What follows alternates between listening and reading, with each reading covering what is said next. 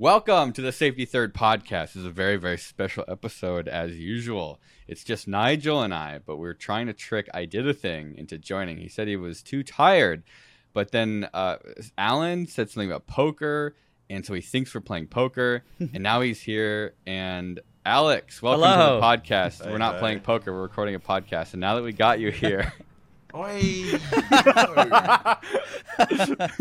Wait, actually? Uh, I mean, You how didn't- bad you are you? didn't- the link didn't. Uh, maybe he is tired. You didn't see the link said "Safety Third Podcast" in it. Well, well, that's why I was so suspicious and why I didn't click on it and why you had to get me in because I was like, this doesn't look like fucking poker. You can just leave. You can just show up to the first 30 seconds and leave. What, are you hungover? I just went away for New Year's. Oh, I don't know what that means. Why aren't you playing poker? I was excited Well- to stop work and come gamble with you boys.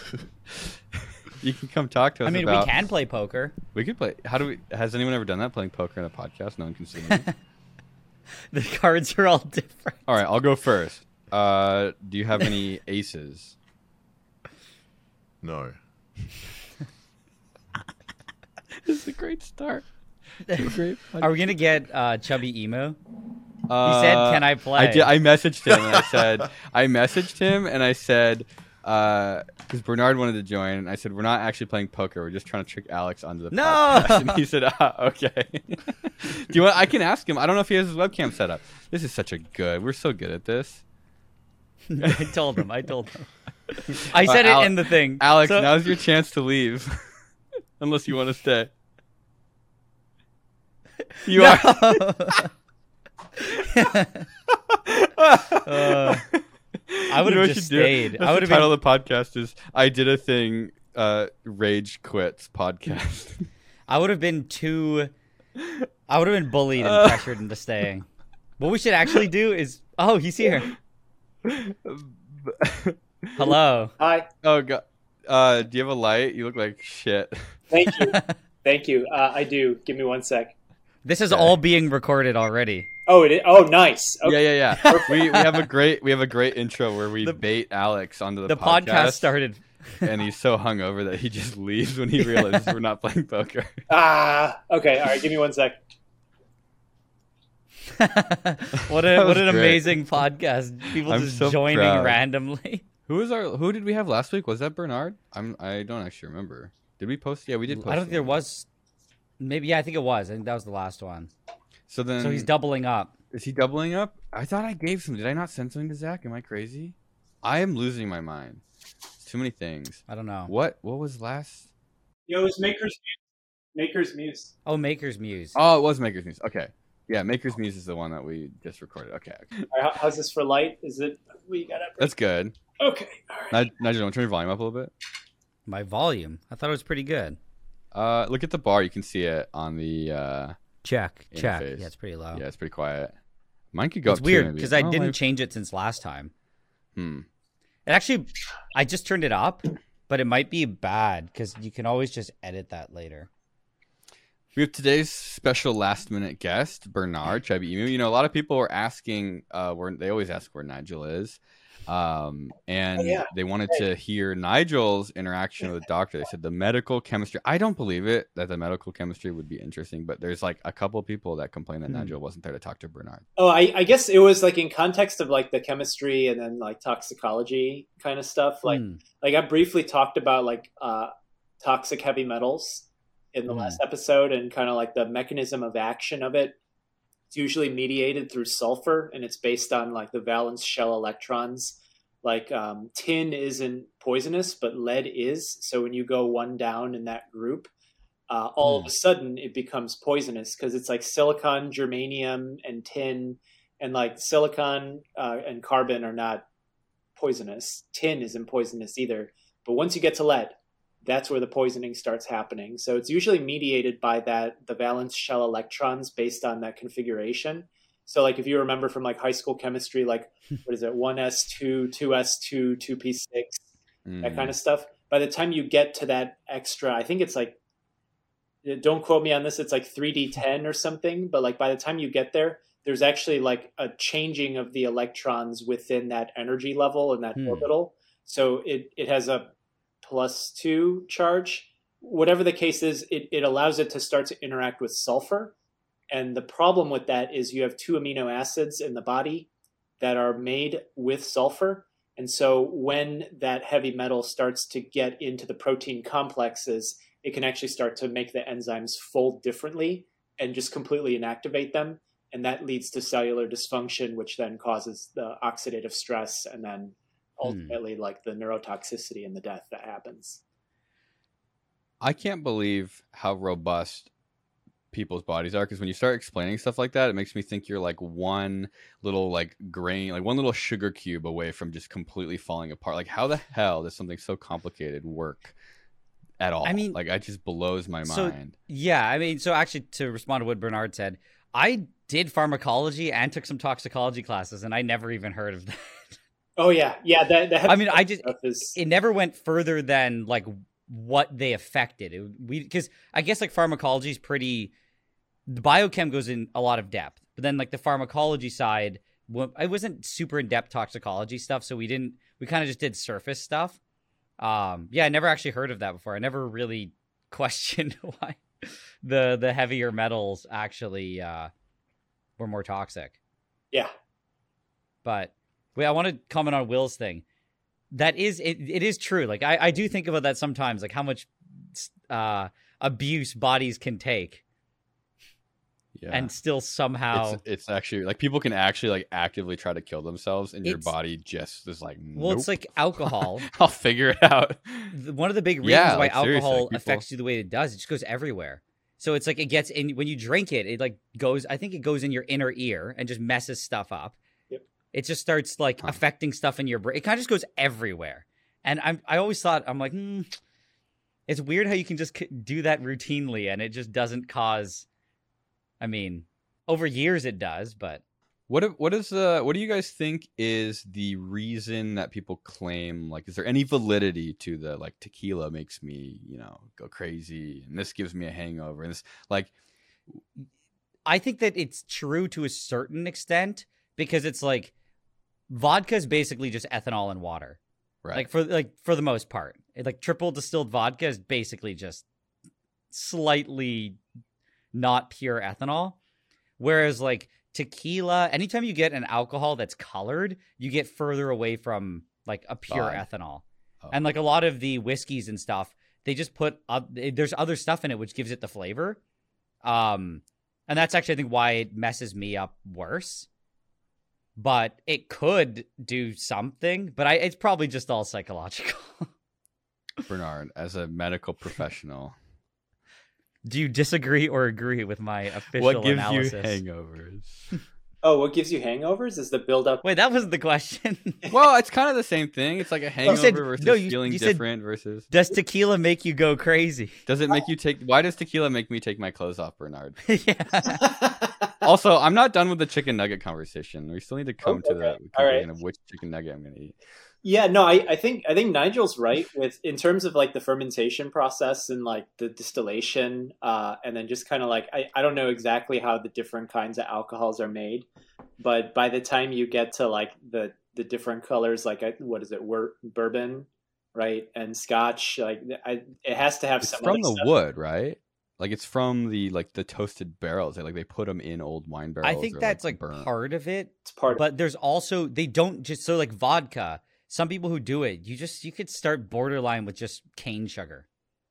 Yeah, I like did that just in want, high school. Yeah, like but for the whiskeys and other stuff, you don't start you start with like a complex sugar and some other like from something else. You don't just pour cane sugar in. As far as I there's know, other reactions going on besides just ethanol being made by the yeast. Like there's other weird things. Like is it the I, yeast eating other stuff or is it? In general, the yeast it just makes other stuff. I think. Hmm. I, yeah, I don't think it, it's like it's like a one product reaction. I mean, it, it, it it is supposedly like a living thing, right? So I I, I don't know like the very specifics. Um, I guess that the chemical engineering part of me would come out if, if I had like worked in that space to be like, because that was like the only. Uh, so when I graduated college, uh, in the mid like recession had just hit, so like the only like engineering jobs that you could get in the Midwest, like maybe could have been like some kind of like alcohol facility. Hmm. it was all like consumer goods, like especially in the Midwest. and like even that was a maybe. Like in my graduating class, we had like 40 people in Chem E, and like one person had a full time job at the end of it. It like graduating like in recession was like the worst thing ever. Like I mean, you you had people finishing law school and like they were working as like Starbucks baristas. Like they couldn't even do to do with law, and like it was just it was tough on everyone. And it, it was like that for like years, like until like 2011, 2012.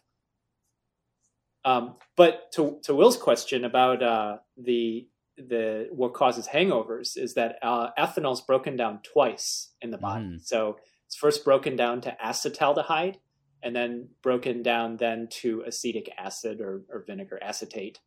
So the buildup of the acetaldehyde is what causes some people to be flush, and then also causes um, the the hangovers later. And that's just because breaking down to acetic acid takes longer than the initial breaking down to acetaldehyde. So then, why would something like wine, people claim, gives you a, a, worse hangover? Something with a lot of sugars in it will give you a worse hangover. Is it just like multiple things that are giving you a headache? That's a good question. I don't. I don't know. I mean, like for me, I I guess I never drank enough different stuff to like think like what would give me a worse hangover. Um, I've definitely noticed the dark. Like, so I don't drink very much, but when, like I said, when I did drink, I could drink a bunch of vodka and then as long as I had a decent amount of water, I'd be fine. But I remember just having whiskey once and I had barely any. And I woke up the next day and I was confused why I thought I was sick. I was because I never really got hungover. But whenever I had whiskey, I just felt terrible the next day. Ah. Or scotch. So it's like I have a personal association with it. I wonder um, if it's just a bunch of bad personal anecdotes that have like kind of collectively there's like people try to figure out like why do I feel like shit, but well, the thing is they like always feel like shit. They just they don't remember how bad they felt last time. So I think there's assume, definitely oh. something to it though because they throw a bunch of random I say random stuff. I could look it up what they use to make like whiskey or scotch. It doesn't make just ethanol. It makes long chain alcohols. So it makes like a bunch of other stuff. Hmm. So it's like I think that it does make you it definitely I think I don't know. It definitely affects you. I feel What's a long chain alcohol. Like ethanol's two. Right. So like technically propanol, so like rubbing alcohol. Methanol. Butanol. You don't want methanol. Oh yeah, methanol will cause uh, neurologic damage. Yeah, oh, but oh, that's a, actually this is great. Look at that. I read People, that the comments were right. They, they knew that if there was a chemistry, we'd be talking about medical chemistry. I, I read though that methanol is uh, I, does it get you drunker? It's more potent, I think. It, it my so, but but but ethanol is an antidote to methanol. It is. So the the story... so all you have to do is put the perfect amount of methanol in your ethanol so that yeah. the ethanol outcompetes the methanol. Yeah. But you get an yeah. extra kick. Wouldn't the kick Wait, okay. okay but wait, if wait, you mess up, you're so, dead. So. so. here's here's like here's my Wait, I should my... say is sorry, I have to say as a disclaimer, do not do that. I don't endorse that. I don't think don't is anyone actually stupid enough to listen to any of this shit we talk about? Uh, actually, I was no, I, I was joking, but people actually do put methanol uh, in ethanol. So here's here's like the methanol meme. It's like back in prohibition days because I looked all this up when I when I tried to distill my own. I didn't even try. I did distill. yeah, methanol doesn't in, in, high school. It's not even a they risk would, when you when you do moonshine.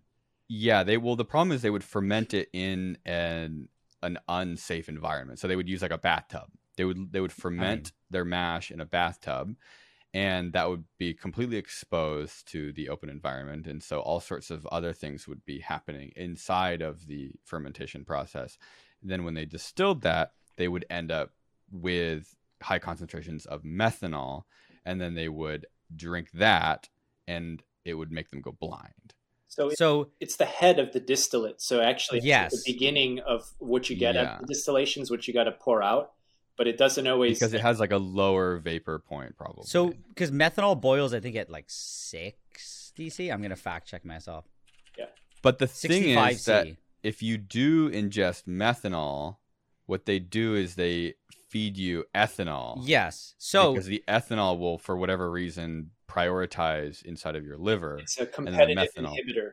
Yeah. So it's okay, broken down so by the same enzyme. here's a question, and this is sort Wait, of like. I, Ask your question, but I do want to come back to the moonshine thing. No, we're, we're, some, we're uh, still on the moonshine. it's about that. So like alcohol, Like mm-hmm. this is mm-hmm. kind of like a, a, a weird thing that I think doesn't get.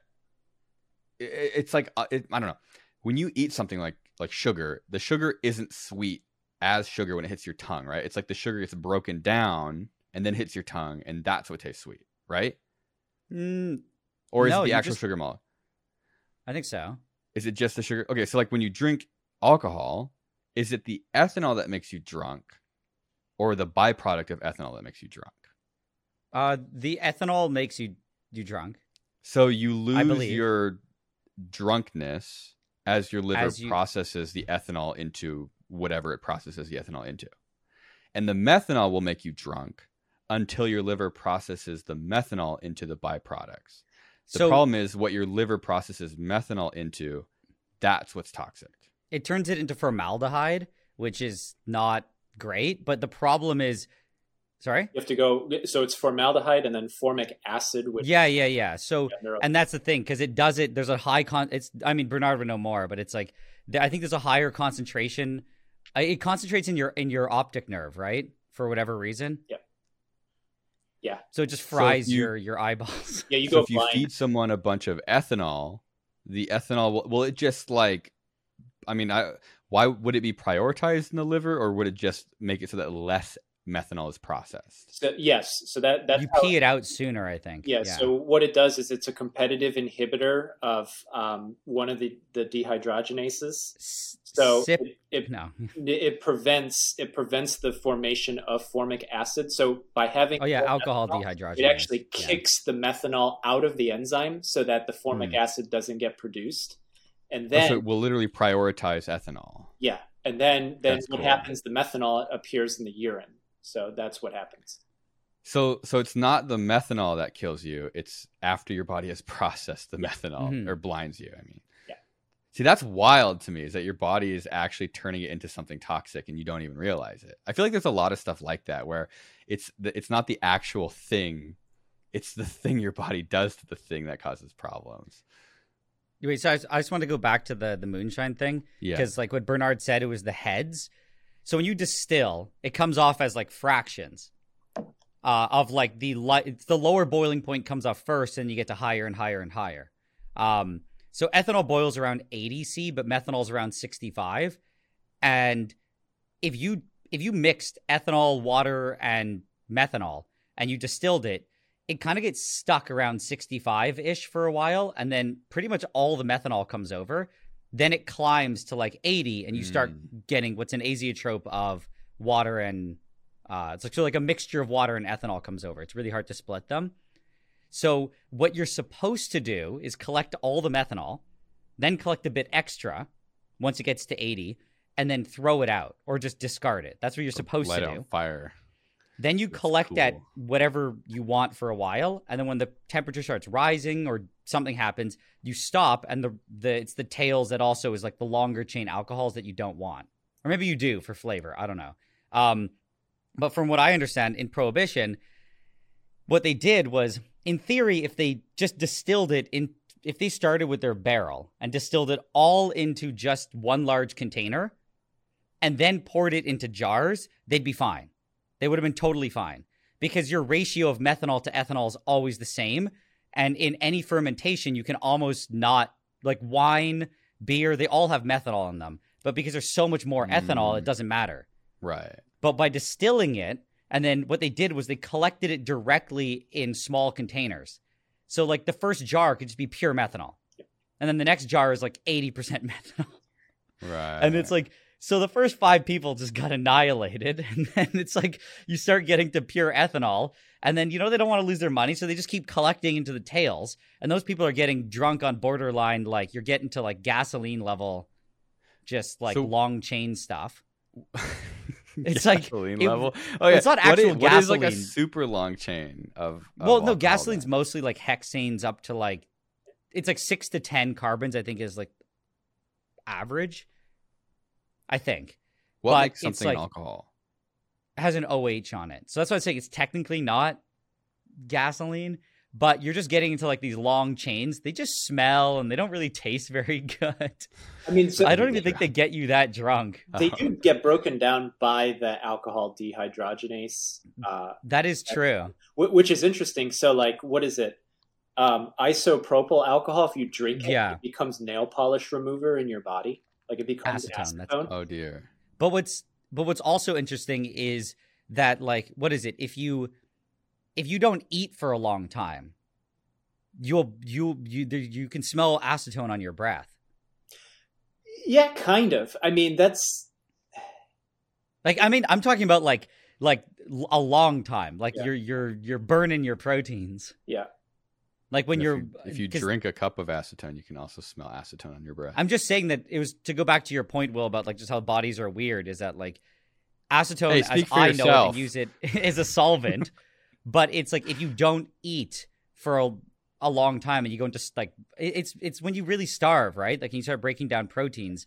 Um, I think you'll actually start letting off like I mean, yeah, you produce it produces acetone. Yeah, it produces yeah. The, that's like kind of the gist of like ketosis and like yeah diet kind of thing. Although not kind of not really. We're talking like clinical starvation.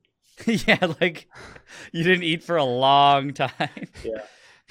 What is your medical opinion on boofing alcohol?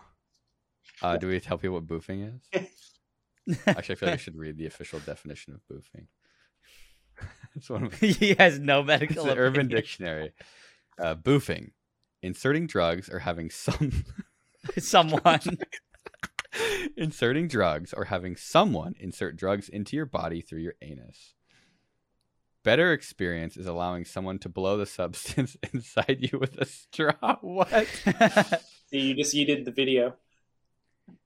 It's okay. We actually you said that about the last one, and it's it's like so, doing great. So so wait the the problem. So you know what the problem? I mean, I'm sure there's a lot of there's a lot of obvious problems with putting drugs up your butt, but okay. there's um one major problem, and it's that uh your your butt does not have the ability, or I guess you could argue has some ability to it. It doesn't have a real vomit reflex. Speak for yourself. Right? So it's like if you dr- if you over drink, you'll throw it up. Right. Whereas like the problem is if you do it the other way, you just pass out and then you keep Die. getting drunker while you're unconscious, and then that's it. So wait, this is a bad thing, right? so, yeah. well, I mean, why would you want to get drunker when you're asleep? That doesn't make any sense.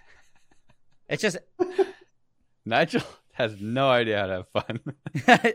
I'm just it's alcoholic. I'm trying to be like economical with the alcohol, Will. Oh right, right, right, right. right. Like that just doesn't that make sense. sense. Hey, the other old wives' tale too. I, I, don't know if you heard this when you were in college, but don't break the seal. Oh, that mm. I've had arguments with people. That, that's about... real. It's real. There's a like, medical basis for it.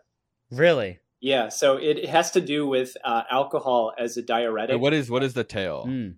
So the the tale is if don't break the seal means that if you need to like urinate and you've already had like I don't know four or five shots and then you're continuing to drink and then you go to the bathroom to take a leak what's going to happen throughout the rest of the night is that every 10 minutes you're going to have to go back to the bathroom to take another leak. And so if you don't take that first leak and you hold it in then your body doesn't force you to urinate every 10 minutes. So that's don't break the seal uh, it, it's actually Will's like, um, it, it is a real. Thing. I don't think I've ever heard that. Really? Uh uh-uh. uh Kevin, so like for not from pee, all your drinking buddies. If you pee while you're drinking early on, no, no, you'll just not at the same time. Necessarily. If you and your friends are holding each other's penises while peeing while drinking, you'll have to. That's something. That's something completely re- different. like I said, Nigel just doesn't know how to have a good time. Um, that's true. You'll have to continuously pee. Like you'll pee with higher frequency? Yeah. So that like the like some people say like it, it's an old wives' tale, but there's a there's a medical basis to it in terms of um, antidiuretic hormone. Hmm. So uh, it, it's I was actually going to talk about it uh, in detail on on my second channel, but it it basically what happens is when you uh, break the seal, so to say, you take that first urination, um, your uh, antidiuretic hormone levels decrease. And so that increases the amount of diuretic potential that comes from the alcohol, and so that's what causes the urination every ten minutes after you you take the first leak. So there is some basis in terms of like a like a really strong basis, like kind of not really because. Uh, the other thing that you need to remember is that like how, however much um, like alcohol you drink, like you'll want to drink like an equal amount of water. So like if you drink a cup of beer, ideally you'd want to drink at least an equal amount cup of water. If you have a shot, you would need to have uh, the same volume of water equal to the beer, not the shot. So right. that way, then you prevent the headache, and part of the headache is from dehydration. Um, part of it, not not, not the whole thing. That's I just crazy. I feel like part of it, it, it's one of those things where sometimes you have a friend who says or complains about something that happens to them medically, and you're just like, I have no idea what you're talking That's about. That's Nigel. no, no, you just whatever. We're moving on. So thinking about your um, bunions. Um, bunions? What are you talking? What are you and the, the the wiener problem. Oh yeah, that's a bad one. um, that's a joke. Nigel has no uh, problems with his penis. So, yeah, to be clear, that's a joke. I have no idea what he's talking about. um, no, I'm saying because I've had friends who would tell me that we've uh, you would talk with some friends going, "Oh yeah, if you break the seal, like your the night's done." Then you have other friends who drink a lot going, "I have no idea what you're talking about." So it's like I feel like if there is a medical basis, it might also be where maybe some people their anti-diuretic hormone doesn't decrease or something or as much? Yeah i mean th- there's like a lot of like inter individual variability. Yeah. And so it's so like, it's like it yeah. might be true for like the people who experience it but then the people who don't just don't have that mechanism going on. So it's not just a psychological thing I feel like none of my friends were insightful enough to make these kinds of observations. They would just get drunk and, and fight like street signs and palm trees and each other. It's the best. I mean, that sounds pretty fun. the, like I, I just like, actually, remember college, actually like, getting in a fight with a palm tree in a Jack in the Box drive-through. I wish we had palm trees when I was in college, going to school in the Midwest.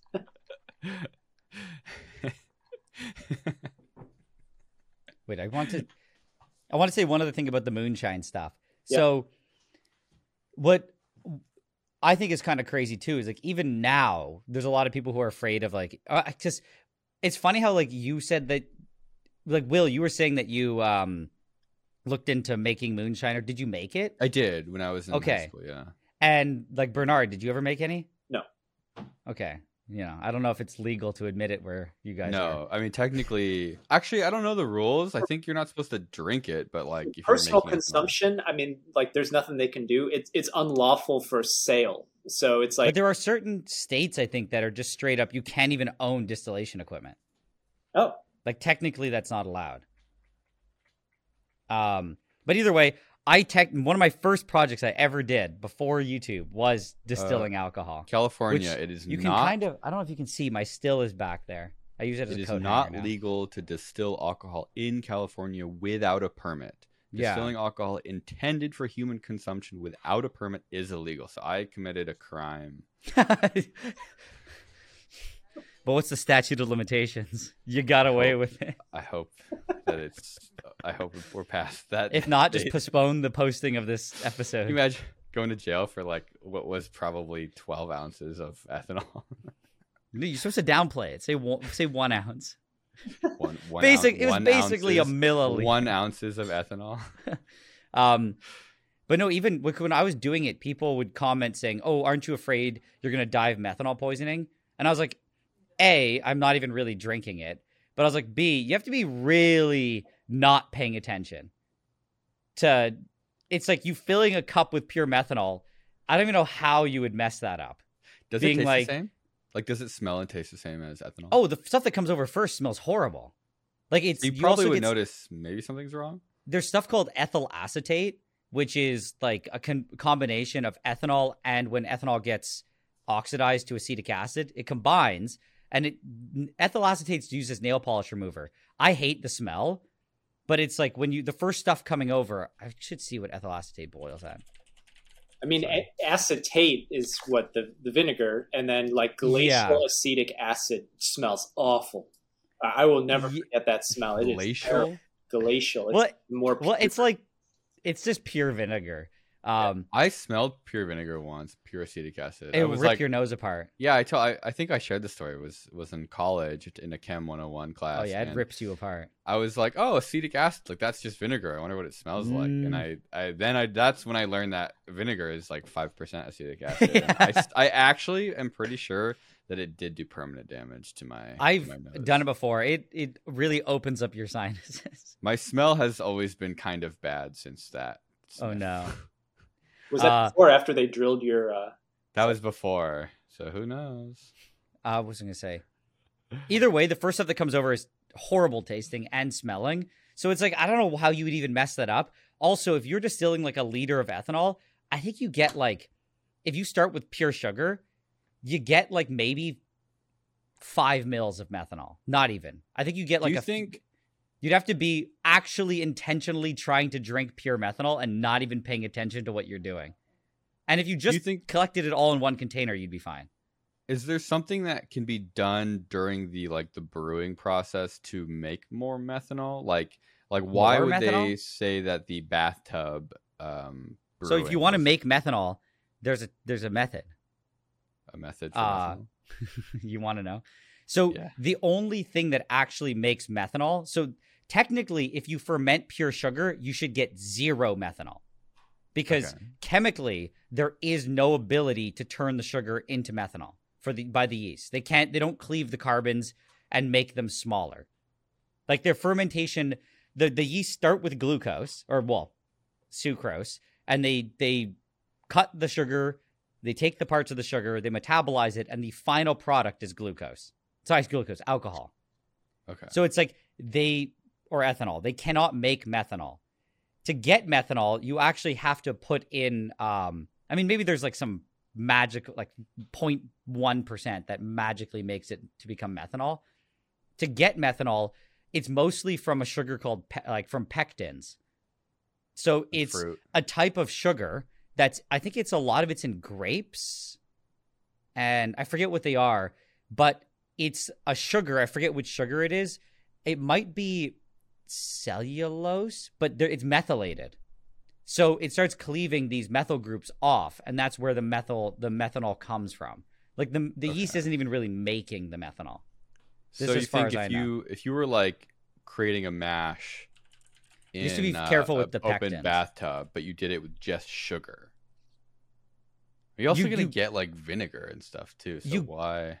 Well, you get derivatives of ethanol, and like I said, you'll get some longer chain stuff. Because I don't really know why. It's not a super like perfectly clean process, but it's like if you go with pure sugar, you basically shouldn't even be making methanol because when I did it, I think, like I said, out of a liter of ethanol, that's like pure ethanol, you'd get. I would just for good measure collect ten mils of junk, but it stayed. I don't even think it ever stopped at sixty five C. It just kept going. Oh, Like it just never you you I just kept it I collected 10 mils cuz I'm like just to be careful. Uh but I don't I think it's the this is all my like, you know. Don't quote me on Do- do any you of think this. It, this do you is, think it was from like 12 year old information. the open fermentation, or do you think it was from just improper distillation? It might be from the sugars they used. So maybe they like they put weird stuff in there, but then also bottled it like directly from like in order of the distillation, like they would first, second, third, like they were taking it and collecting it in real time. Yeah, I, I mean that was like the classic problem. Um, so methanol is produced during fermentation by the hydrolysis of naturally occurring pectin in the however you pronounce it in the wort. yeah. Oh, they call it wort for distillation. Yeah, it's methanol's formed when fermenting beverages high in pectins like grapes and berries. Like mash is not- a mixture of grains and water steeped Mm. together. Wort is a liquid product of mashing process. Okay, so I guess it's all kind of the same thing. like you're not gonna get it from just pure cane sugar. Um, so that's what I was. What I also wanted to say was nowadays, every so often, you hear about mostly in India, uh, people unfortunately dying of methanol poisoning, and when you, I, I remember being like, how did that even happen? And the reason is because people literally bought methanol and put it in. Oh god. That's for some of the cases because if you if you sell your moonshine, and that's why I made a jo- it's a terrible joke, but if you if you do slip in a little bit of methanol, you can put in less ethanol and make your alcohol seem stronger. You cut it. And people won't notice. That's like what so I was reading some articles. So people would try to be like, hey, instead of make we'll say it's 80%, but we'll give them 70% and we'll make up the difference with like a little bit of methanol. But then they screw up and people just get poisoned by it. Wow. People are creative. I love Wait. I, Michael and I recorded a Hmm. podcast uh ages ago. We were going to do our own podcast where the concept was we were like we were the grunts of like a supervillain and we had to come up with ways of making some horrible machine that our boss had like given to us. And it kind of makes me realize that if you give people like a task, like no matter how sort of horrible the task is, they'll come up with crazy ideas. Like how do you get drugs across, you know, like, you know, either like country borders or state lines or something? And it's like, what if we stick them in a bag and shove them up someone's ass?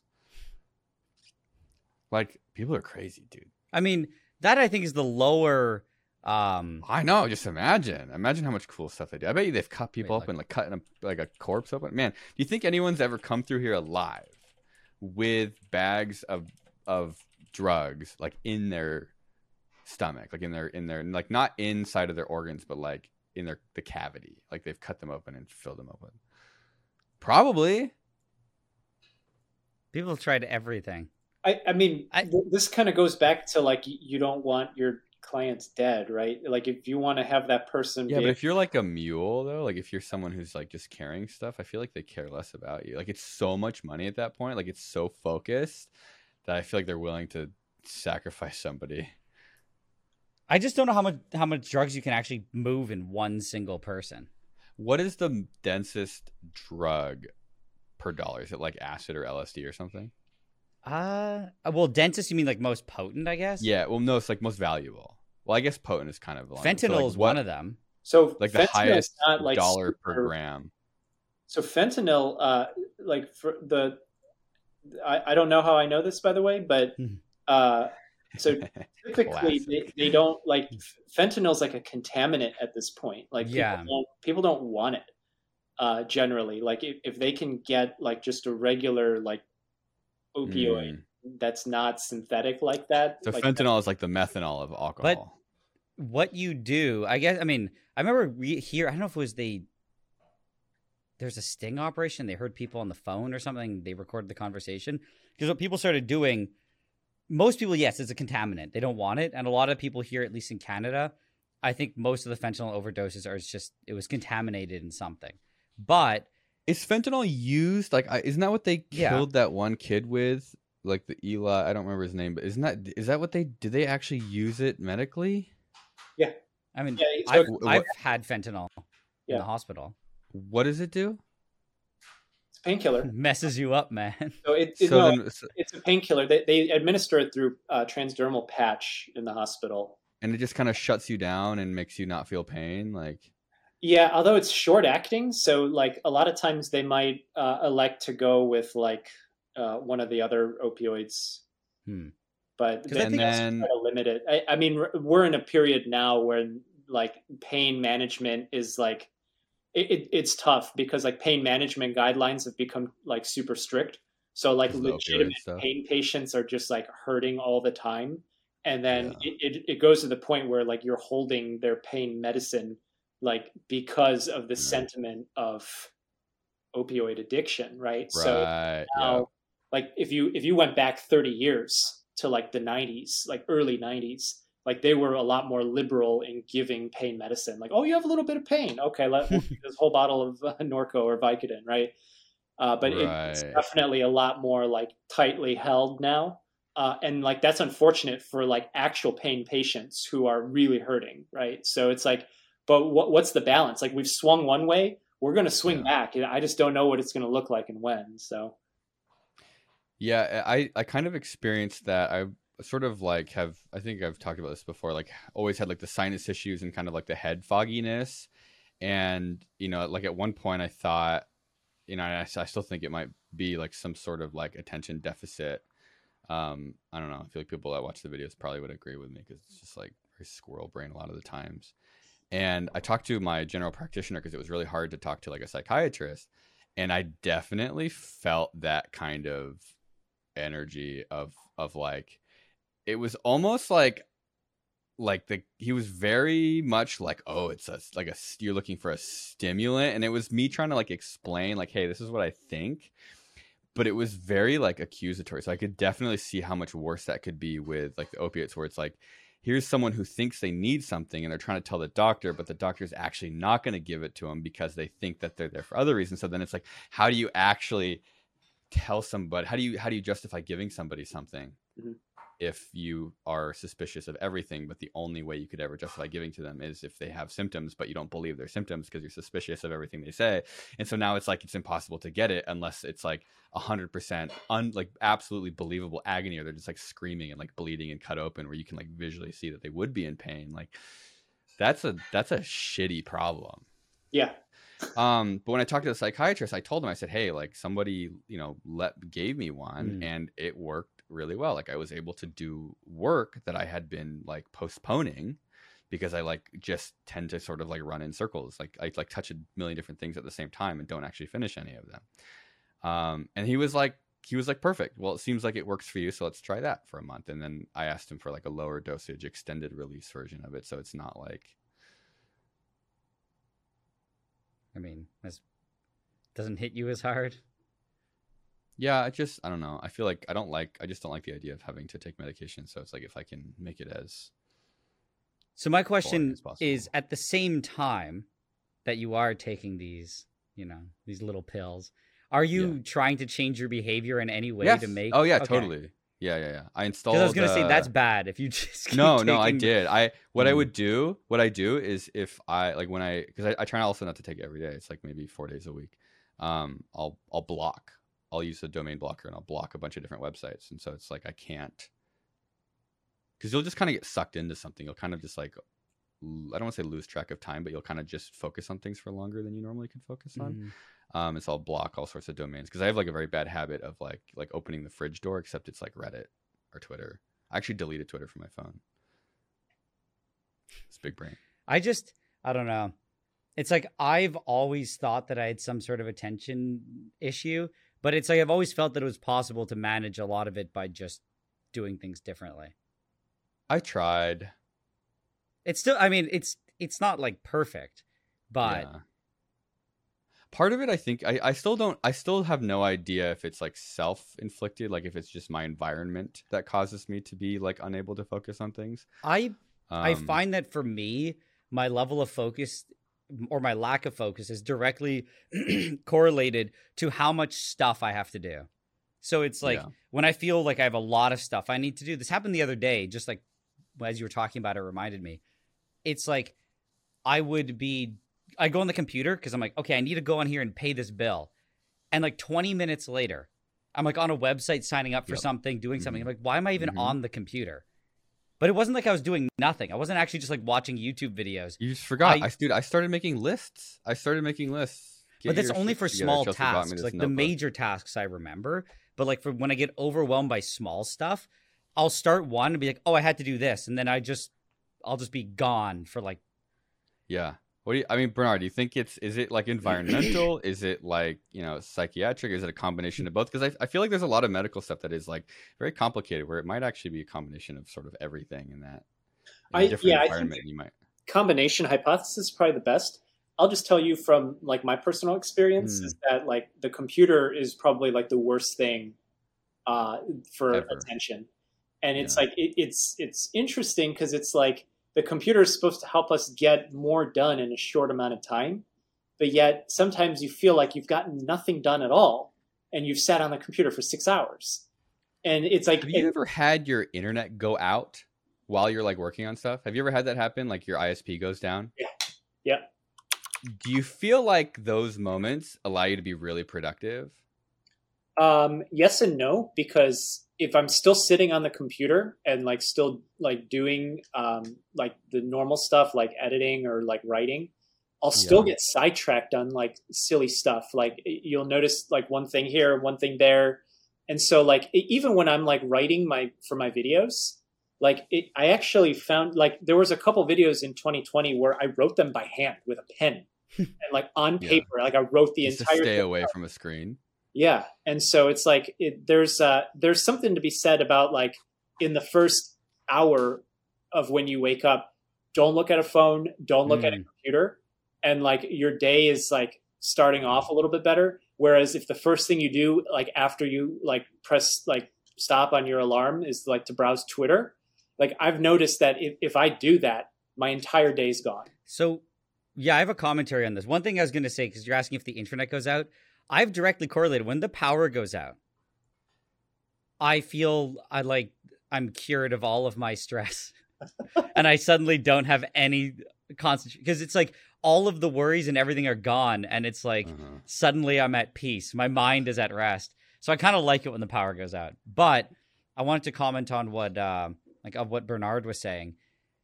Um, I find that the more I use things, I don't know how to describe like things that I don't know how to describe it. It's like that you're constantly seeking out like the next piece of information. So like whether it's Twitter, anything with infinite scrolling, yeah. even I mean YouTube to a lesser extent, but like any platform that you're constantly having to search for new content, even though it's fed to you, but like you're still kind of searching for like it. TikTok, Twitter. Yeah, it puts Reddit. your mind in this like I mean, it's the I mean people say like instant gratification, but I find it makes you it makes my mind work quicker because it's like I'm constantly trying to I don't know how to really describe it. It's uh, you're you're stimulating yourself. You're like yeah, like yourself, you're constantly you're like you're bored. You're not bored. Derek has a great video that I really like about being bored. So I found you two. Don't want to be bored.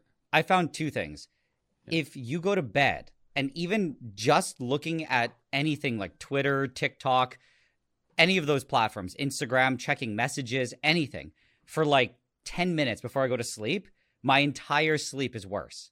Yeah. Versus if I just don't and so instead I'll just go on my phone, but I'll just read like a Wikipedia page. But I even find searching for a Wikipedia page ruins my sleep. So it's like I have to just choose one and I'll just it's like reading a book. Like you can just read one thing where you're not like searching for the next piece of content. Um yeah, so I, just one thing. So like when, when I lecture to students, um, mm-hmm. at like, like a, after college, so we're looking at like medical schools, pharmacy schools. When I lecture to students, I, have noticed that like they're all on iPads. Mm-hmm. At least when we could still mm-hmm. do like in-person lectures and like on iPad, what I noticed is that uh, it, it, this even happens for me too, is that studying slides off an iPad is inferior to studying mm-hmm. slides like actually on paper hmm. and like that was that was something that i noticed is that like w- when the new england journal comes I, I, get the print version of new england journal and like the, i read that one because when i'm on like when i'm staring at a screen like after like a couple sentences like my eyes start to drift mm-hmm. and like mm-hmm. my mind starts to wander and i'm like what am i thinking about like what what's going yeah. on rather than if you like have an actual like piece of paper in front of you like you, can you can't change the paper like that's it like you can you yeah look at it there's no you can't swipe you can't it's like, open a different app or anything no exactly you're you're fixed on it and it's like the all, all you can do is turn a page but that's only when you get to that point so i find you're not yeah there's no nothing going in your mind being like what could i find something better i don't know it's like you just you're, you're in the moment of, holding whatever you're like, reading I like rigid systems. Like I like systems that only do one thing and there's like a very clear set of rules. Like like if you're gonna, you know, like wake up in the morning and not go on your phone, I like to just literally maybe have a phone that just doesn't even let me use it. Like actually like I physically cannot do it. Like if I go to a website, I literally cannot go. It will not let me go to the website. Like stuff that like forces my behavior to change so that it almost like creates that kind of sense of relief of like, oh, I don't have that escape. You know, it's like your internet or your power being out. It's like I can't actually do that thing, so you don't even try. Um, did I tell you about my the invention I wanted to do? The wall, the you know like a like a outdoor light timer where you crank the light timer and it lets light on for like 20 minutes. I want to get one of those hooked up to a, like a domain blocker where there's like a, a little like panel on a wall in the you know, other side of the house where it's got like let's say six switches and each one is a different domain like you know Twitter, Reddit, um, YouTube, uh, Pornhub. Um, and you go and you twist the dial, the timer, and for that amount of time it will open the domain and so the domains are default blocked until you actually crank the dial physically and it's done at a network level so it's much more difficult to like get around it and so i can essentially try to force myself to have to make a physical effort to open up these websites so that i can look at them for some you know 15 20 minutes of time and then at the end of that it shuts down so it's like it's a physical barrier I don't know. So, I feel like I do really well in situations like that. The other thing I was thinking of is that like it, it's not necessarily the apps on like like when the students are looking at slides on an iPad. I feel like mm. like sometimes like they're in the library and there's no Wi-Fi, like they used to connect, and then they don't have cellular, and I feel like there's um the refresh on the screen is like it's blinking 60 or 120 or 85 however many hertz mm. it's blinking i feel like like that's a frequency that when you have paper like it's not refreshing so it, mm. it's like it's not blinking, it, it, like literally blinking in your face. Like you can actually see like actual words. And so like without that blinking, I feel like there is still some element of like, is there like can we can we see it? Like mm, like, like a subtle stimuli of the screen, almost like triggering some weird visual response because of the the flickering. Yeah. Right like that was something that I was thinking of because it was like I mean I, remember like a long time ago when like you would study on like a laptop I just I couldn't focus and it was like I still didn't have internet or anything but like I just needed the printout version and so like I just have like this giant stack of like lecture notes or whatever and like you just like hauling paper everywhere all the time.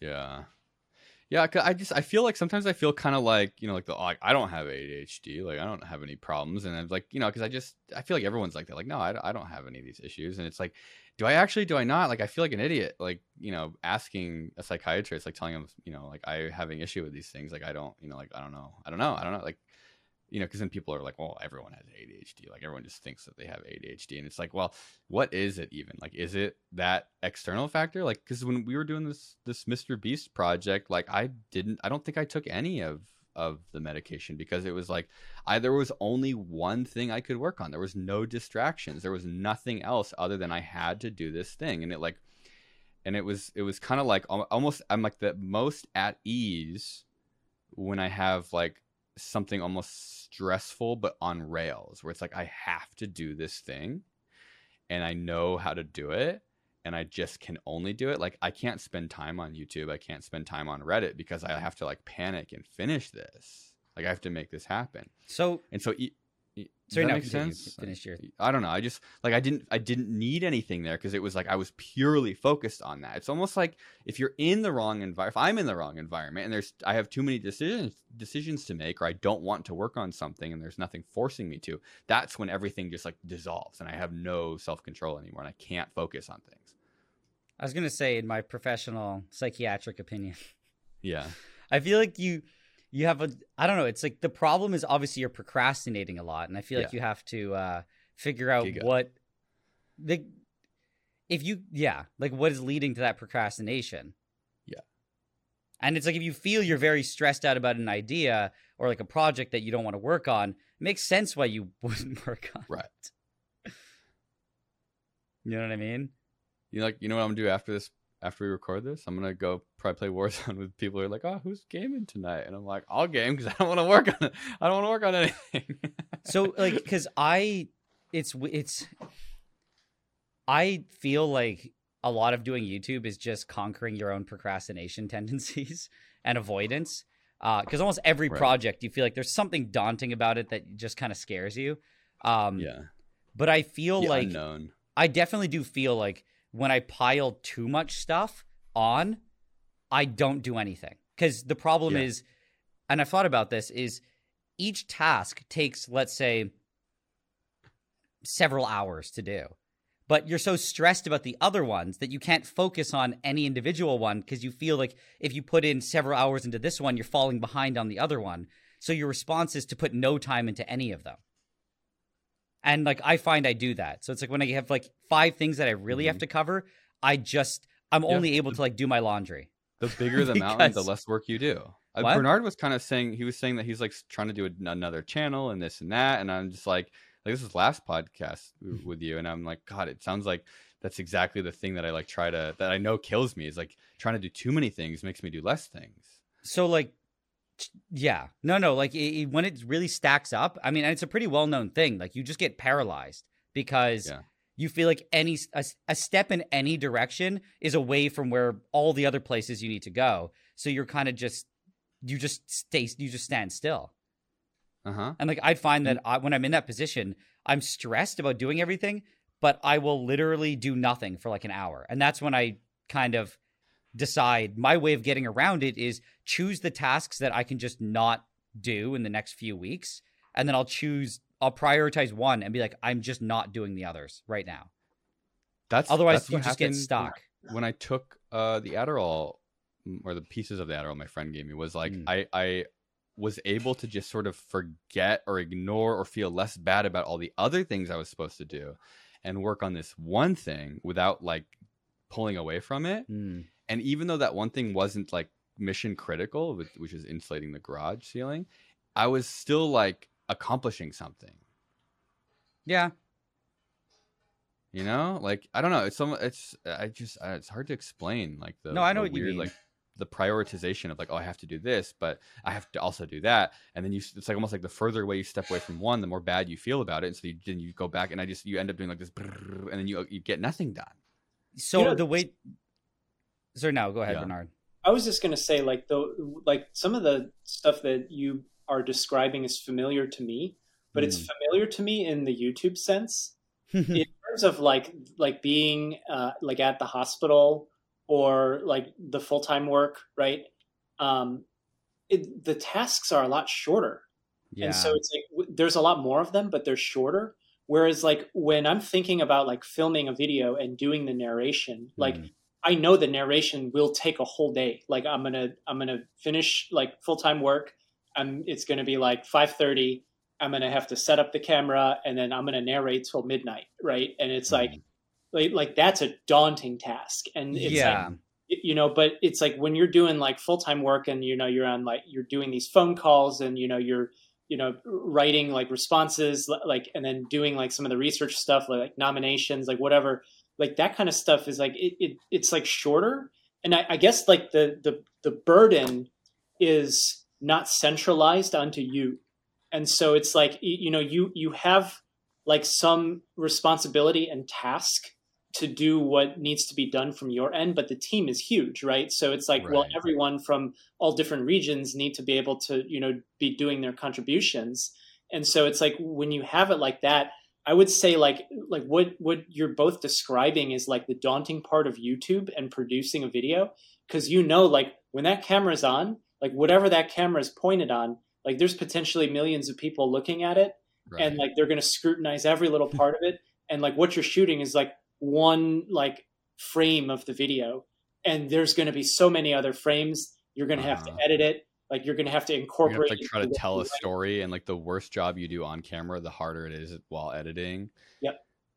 Yeah and yeah. so like what you're describing i, I think it, it, might be familiar to some people watching uh, this particular podcast but it might be completely unfamiliar to other people. Like like i used like my very first job in uh, in high school was retail right? So it's like when you're doing like cashier stuff like when you say like there's different uh, tasks that might be daunting well what would be daunting to somebody in that role is like when you're done doing backup cashier you're gonna have to go into the back room and mm. start scanning stuff to load onto right. a pallet right and like that's your daunting task and like to them like they'll still get it done and like it's not like paralyzing them but when it comes to like creative work i feel like yeah. there's so many things where you're just yeah.